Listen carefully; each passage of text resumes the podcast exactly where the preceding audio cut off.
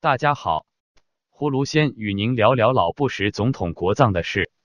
本星期三，美国在华盛顿国家大教堂举行国葬，告别前总统老布什、卡特、克林顿和奥巴马三位前总统与现任总统特朗普一道参加葬礼。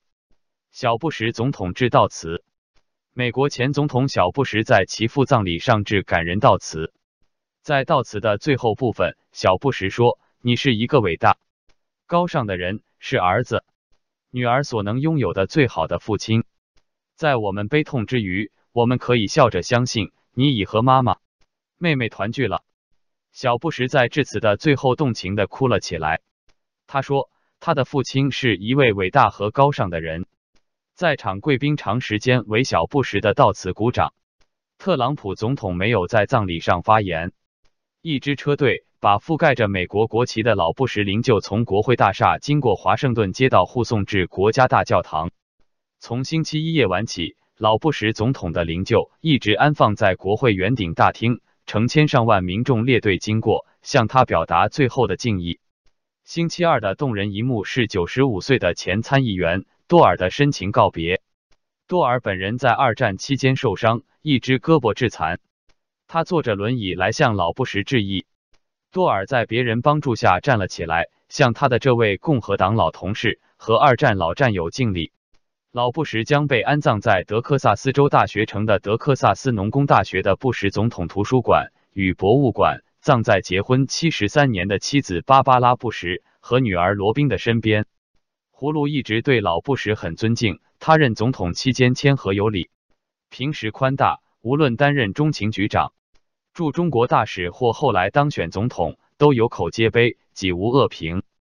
相对于经上川普的争议性，老布什生前最大遗愿是促使美国大和解，可谓洞察要害，用心良苦。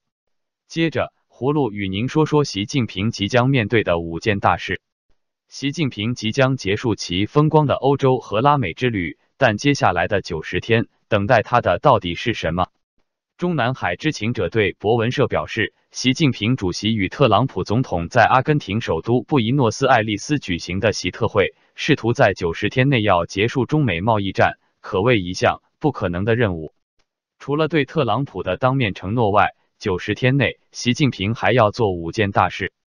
他们是改革开放四十周年纪念大会、中央经济工作会议和中央农村工作会议已经摆上了日程。中美联合公报的系列纪念活动和四中全会。习近平一回国，仍将与中南海核心智囊和御用团队最后敲定。关于高度敏感的中共四中全会，中南海知情者指出，当然仍然存在变数。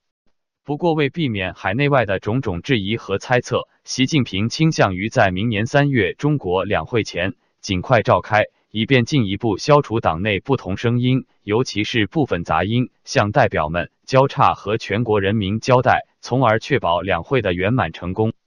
葫芦对习近平的政治倒退忧心忡忡，希望他识时务，以中华民族福祉为念，尽快停止集权统治，回归到改革开放的轨道上来。否则，中国将有大灾大难。最后，葫芦与您说说任正非之女孟晚舟在温哥华被抓的事。据加拿大《环球邮报》报道，华为公司创始人任正非之女否孟晚舟在加拿大被逮捕，面临被引渡到美国。美国执法当局声称，孟晚舟涉嫌违反美国对伊朗的相关贸易制裁规定。加拿大政府是应美国政府的要求，在温哥华逮捕了孟晚舟。孟晚舟在十二月一日在温哥华被逮捕，美国政府正寻求引渡他。保释听证会将在周五举行。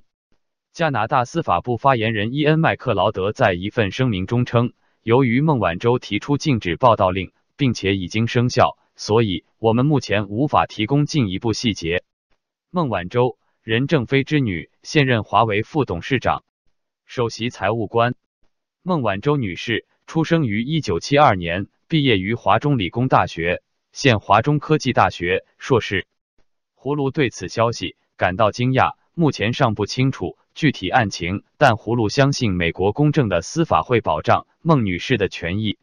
好了，今天葫芦就与您聊到这里，明天见。